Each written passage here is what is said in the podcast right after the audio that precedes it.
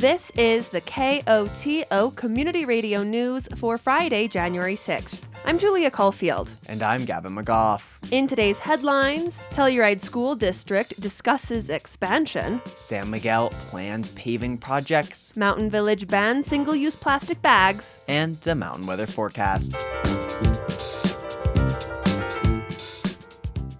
The Telluride R1 School District could be expanding. Recently, the Telluride School District Board of Education approved forming a committee to explore bringing RICO into the Telluride District. There are folks in RICO who have reached out to both the Telluride School District and the Dolores County School District who have said, we really want this to happen. We want assurance that we can go to the Telluride schools. And the only way you really get that assurance statutorily is if you are if you're a resident of the school district because there's reasons why someone asking to attend through school of choice can be denied attendance. That's John Pandolfo, superintendent of the Telluride School District.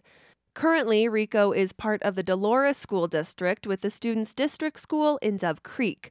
But the RICO students tend to use what's called school of choice in Colorado to attend the Telluride School District, even though it's not their home district. The issue for those students, they're not guaranteed a spot in the Telluride schools. One of the reasons statutorily that we can say that um, we would not allow a school of choice student to attend is because we don't have the resources or kind of like class sizes preclude allowing um, students because they might require the hiring of another teacher, for example. Pandolfo gives an example. Say there is a maximum class size of 30 students.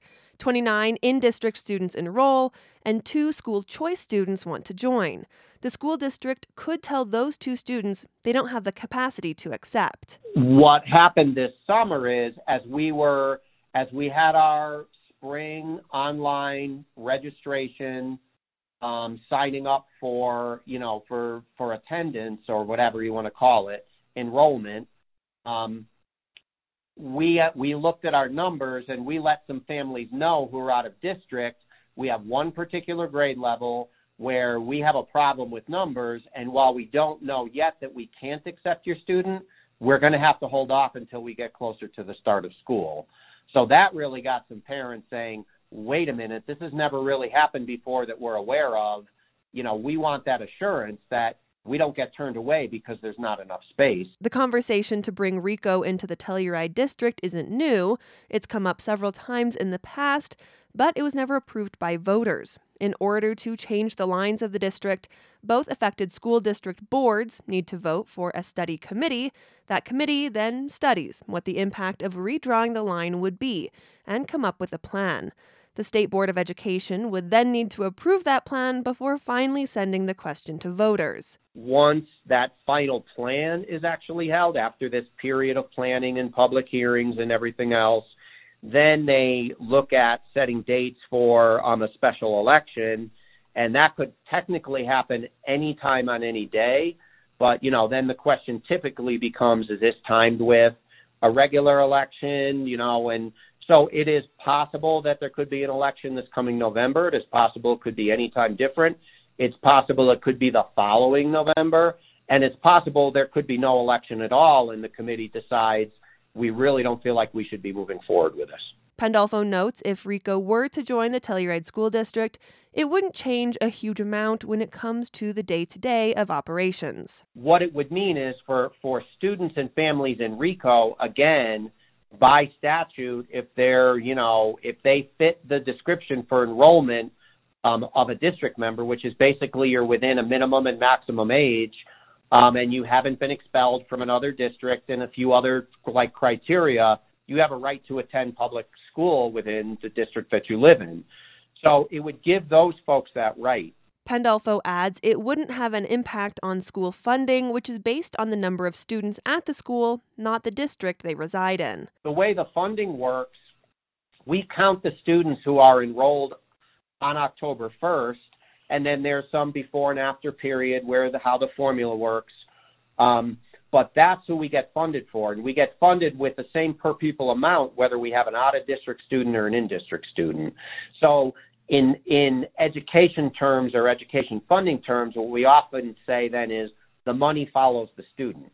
The Telluride School District approved the creation of a study committee. The Dolores School District has as well. Next steps are public hearings and a plan from the study committee and a potential vote by the electorate. Looking ahead to projects in the coming year, San Miguel County is focusing on paving sections of County Road. One of the first up is the section of road leading past the Idarado mine to the parking lot at the base of the Bridal Veil trailhead. So far, only one contractor has bid on the project, and its estimate is over budget by roughly $100,000. County Manager Mike Bordogna, speaking to the Board of County Commissioners, says San Miguel County could pull on money from the Local Assistance and Tribal Consistency, or LATCF, fund. As Bordogna says, this federal money can be used on county infrastructure needs. And just for the board's knowledge, uh, I did verify our current balance remaining of LATCF funds after our commitment to the Sunnyside uh, project and potentially to Ophir Road. If you were, if you stayed with those two allocations, you would have four hundred sixteen thousand two hundred twenty-four dollars remaining of those LATCF funds, which would be an eligible use for this project. Or if you wanted to add on paving, you could do it from the source of funding. Along with a tight budget, the project faces issues with rights of way. The parking lot at the base of the trailhead lies on land owned by the Idarado Mining Company, unlike the road itself, which is a state right of way. Thus, the parking lot is not included in the current project. County Commissioner Lance Waring says he would like to see the parking lot paved as well. I'm very interested in strategizing ways to complete the paving of the entire parking lot and then be able to stripe and try to organize the parking up there a little better. So just put that in the back of your mind as we move through the process that you described on the parts of the road that we do control. Um, if it requires working in conjunction with Idarado, at least to get access, let's start that process, etc. County Commissioner Hillary Cooper, however, says the county is juggling multiple paving projects this year, and she remains uncertain about prioritizing the parking lot over road and bridge updates elsewhere. I um, don't recall prioritizing that additional section, uh, the Idarado section. Um, and we all know that road and bridge funds are um, extremely tight right now. Uh, we did just have a conversation with Ophir. We've been in conversations with Trout Lake. Uh, there are other demands for improvements um, for uh, out of road and bridge funds. So um, I don't consider that direction from the board to prioritize the remaining part of that, and that should probably be part of a bigger discussion. Bordogna says it may prove beneficial to pave the parking lot while the contractor's equipment is on site to pave the road. He suggests Ryan Rigetti, director of the county's road and bridge projects, find out how much it would cost to pave the parking lot as well. Likewise, I would be curious. We know that mobilization is one of the big costs with paving and the renting of the paver, uh, the laydown equipment, etc. Um, so there could be some economies of scale related to if the board wanted to pave that parking lot section. And Ryan, I'd love to just get an idea of how much additional cost uh, would be involved for that discussion. At a future work session, the county will take a holistic look at its paving priorities for 2023, including projects in Ophir, Trout Lake, and elsewhere. The commissioners will then move forward with a clearer plan for county paving in the year ahead. If you're shopping in Mountain Village, make sure to bring a reusable bag. Starting on the first day of 2023, restaurants and grocers were banned from providing single use plastic bags and polystyrene takeout containers. The Town of Mountain Village's single use plastics reduction ordinance is based on the state legislation that passed in July of 2021. So essentially, our ordinance mirrors that. That's Lauren Kern, Environmental Efficiencies and Grant Coordinator for the Town of Mountain Village. In 2021, the Colorado State Legislature passed a bill to ban single use plastic bags starting in January 2024, with a 10 cent fee on plastic bags going into effect in 2023. In addition to the ban on plastic bags, Mountain Village is also implementing a 20 cent fee for all disposable bags, like paper bags. The ordinance is similar to one in Telluride passed in 2011, which prohibits plastic bags and charges a 10 cent fee.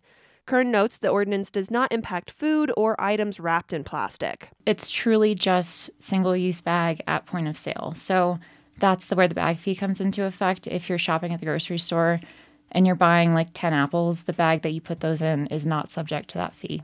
Businesses get to keep 40% of the bag fee, with the other 60% going back to the town of Mountain Village. The 60% that we get, there's a, a restricted scope for those fees, so they have to be used for our progress towards reducing uh, reducing waste, our zero waste goals, um, anything having to do with that. Kern says the ban on single use plastics and the bag fee feeds into the town's goal for zero waste and carbon neutrality. This is just kind of the low hanging fruit. Like Telluride banned plastic bags in 2011. So we're just kind of using this to get to that baseline level to be on par with all the other mountain towns and then use this as a launching point for future ordinances. Mountain Village's ban on single use plastic bags and bag fee went into effect on January 1st, 2023. Sometimes, some of the most important topics of conversation are the hardest. But the Wilkinson Public Library is offering a space to make the tough conversations hopefully a little easier. Next week, the library is hosting another of its community conversation series to discuss everything from mental health and substance use disorder to sex education for parents, advocacy against sexual assault, community diversity, equity and inclusion, and LGBTQIA conversations. The conversations will take place in two parts. The first will be a presentation on the topic from experts in the area. The panels will include representation from members of the community. The second half will be a Q&A for those in attendance. Organizers note participants are welcome to speak and share their experiences, but they add individuals are also welcome to join simply listen and take a brochure or piece of information. The second community conversation will take place on Tuesday, January 10th at 5:30 p.m. at the library. The conversation topic will be sex ed for parents. Simultaneous Spanish interpretation will be provided. There will also be dinner and childcare at the event. The cold winter months in Telluride means it's time to set the runway on fire. Auditions for the Telluride AIDS Benefits annual fashion show are coming up. This year, the fashion show will feature creative team Leah Barrick, a New York City based director, choreographer, and educator, and Kellen Stansel, also from New York, with Broadway credits including The Lion King and Cirque du Soleil. Tab notes they're looking for models from all walks of life, body types, and talents to grace the runway this year. When it comes to wearable art, Tab is looking for the reflective. The theme this year, reflection, can reflect light, yourself, the world, or the past 30 years of AIDS, as just some ideas. To sign up for Tab model auditions or sign up to be a wearable art creator, go to TellurideAIDSbenefit.org. Wearable art applications are due by January 9th. Model auditions are January 13th and 14th. The U.S. House of Representatives adjourned on Friday afternoon for several hours after completing its 13th vote for Speaker of the House. Republican Representative Kevin McCarthy is getting closer to having the necessary votes to become Speaker, with Representative Lauren Boebert one of the few holdouts. In the 12th vote, Boebert nominated Kevin Hern of Oklahoma for Speaker. He received only three votes. In the most recent 13th vote, Boebert was one of six to cast her vote for Representative Jim Jordan of Ohio. Over the past several days, Boebert has repeatedly expressed her distrust of McCarthy, saying he doesn't get work done in Congress. On the House floor, she decried criticism that Republicans couldn't govern. This isn't chaos. This is a constitutional republic at work. I'm a mom of four boys. I know what chaos and dysfunction looks like. This is actually a really beautiful thing to be here with all of my colleagues debating. The U.S. House of Representatives will reconvene at 8 p.m. Mountain Time on Friday evening for its 14th vote for Speaker of the House. Sales of cannabis in Colorado have been steadily declining.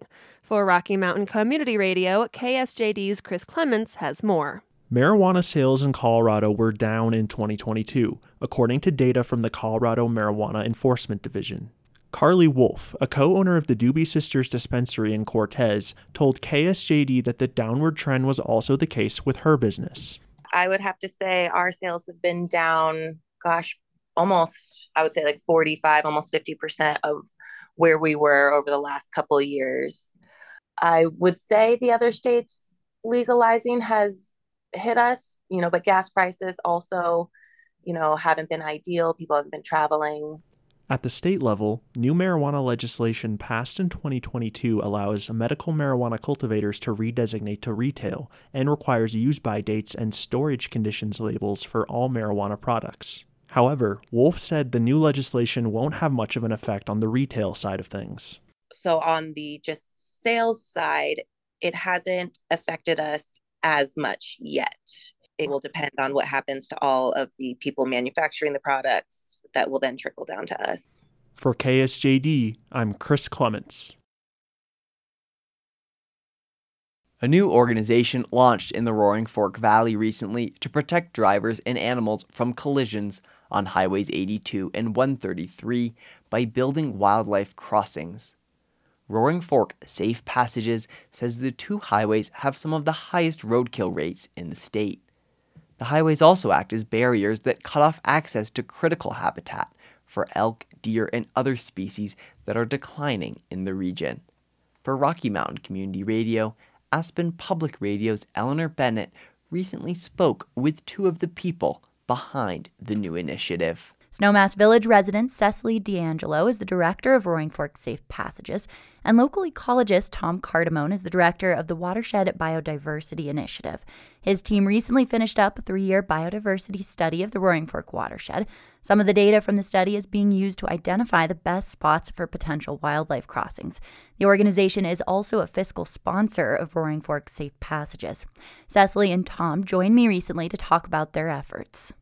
I want to start by talking about why wildlife crossings are so important, especially here in the valley. And Cecily, maybe we can start with you. Yeah, both highways 82 and 133 have a very high incident of wildlife vehicle collisions. And in that, they act as a barrier to wildlife crossing between the habitat that they need to get to. And it poses a danger not only to the wildlife, but also to humans who are commuting up and down this valley. And Tom, do you want to add anything about why wildlife crossings are so important? Sure. I, and, and it's helpful, I think, to uh, also understand this in, in the context of a statewide and a national perspective. In an article I just recently reviewed, there's a large animal hit on our nation's highways every 26 seconds, and one to two million large animals every year are hit, and a couple hundred people die in those accidents. And the cost is in the billions, six, eight billion dollars. So it's it's a huge issue nationally, and and it's uh, commensurately big in our state. The governor and the state legislature have recognized that, and there's an executive order and state legislation focused on highway crossings for the obvious safety that they provide, but also in the context of my biodiversity work, connecting habitats for the health of the gene pool, for the access of animals to the best habitat at different times of year. And so there's a there's a whole spectrum of compelling reasons to be part of a, a statewide and a national effort to uh, accomplish this work. Thank you for that context, Tom. And I want to return actually to the biodiversity study in a minute. But first, Cecily, what do you hope to achieve with this new nonprofit in the coming year? Yeah, uh, our hope for 2023 is to compile a report that prioritizes our worst hit areas and the areas that are the most likely to lend themselves to mitigation strategies. The second part of that will be to take a deep dive on the top one to four locations and come up with specific mitigation strategies that allow the animals in that area to cross the road, as well as being a good match to the topography of the road that uh, the mitigation structure is being proposed. Tom, you recently finished up a three year study, as you mentioned earlier, on biodiversity in the Roaring Fork watershed. What can this study tell us about the best places for wildlife crossings in our valley? Yes, the study, um, among many things, uh, looked at decades of data from Colorado Division of Wildlife, now Parks and Wildlife, and from CDOT to try to identify where animals were trying to get across barriers. And so we've come up with maps that show those places. What we add to that is the quality of the habitat um, adjacent to those high roadkill sites, which tells us something more. It tells us that those roadkills aren't just an artifact of some unusual circumstance. They're actually the result of animals trying to get from one great place to another great place. And that will help us fine tune the location of wildlife crossings. And can you, either one of you, give me an example of the kind of project? Like for folks listening, would it be an underpass, an overpass, and where might it be? I know I know you don't know exactly where yet, but just pretend that we were building the project tomorrow and what that might look like. Sure. Um, w- one of the locations that I think has been talked about a lot is uh, Cozy Point. The animals that are crossing at Cozy Point most frequently tend to be elk, um, elk and deer. Elk use both underpasses and overpasses, but are more likely to use an overpass. So I can imagine that if all things worked out with the stakeholders on each side of the freeway there, that there would likely be a, an overpass that would be considered. And what about wildlife fencing? Because I know that's something we already have in the valley along the highway in some places. So, where we have fencing, we do have less hits. And, and that's the objective is to put in a lot of fencing but also to put connectivity. And without connectivity the fencing just acts as a barrier. So while it may be helping motorists to some extent it's a, it's a huge disservice to the biodiversity in our state. So, another big part of this is the population decline we're seeing in large animals like elk, deer, and bighorn sheep. Do you guys think building more wildlife crossings in our valley can help protect these animals against the threats of climate change and human development? I do. And, and I think that because our mapping shows that there, there is high quality habitat in our nearly million acre watershed. But oftentimes, it's not accessible, it's not fully utilized. And if we can aid animals getting to the good habitat, um, that can't help but add vitality to our elk and deer populations. And my last question for both of you is just you know, it seems like this is a big deal to have a nonprofit now dedicated just to this issue. Is there anything else that you want people listening to know about the initiative? Uh, yeah, I think that this has been a long need in this valley. And there's this very special moment in time where we have not only state funds now dedicated to this issue, but we also have a huge pot of money on the federal level that was in the infrastructure package. And we need to advocate for ourselves as a valley.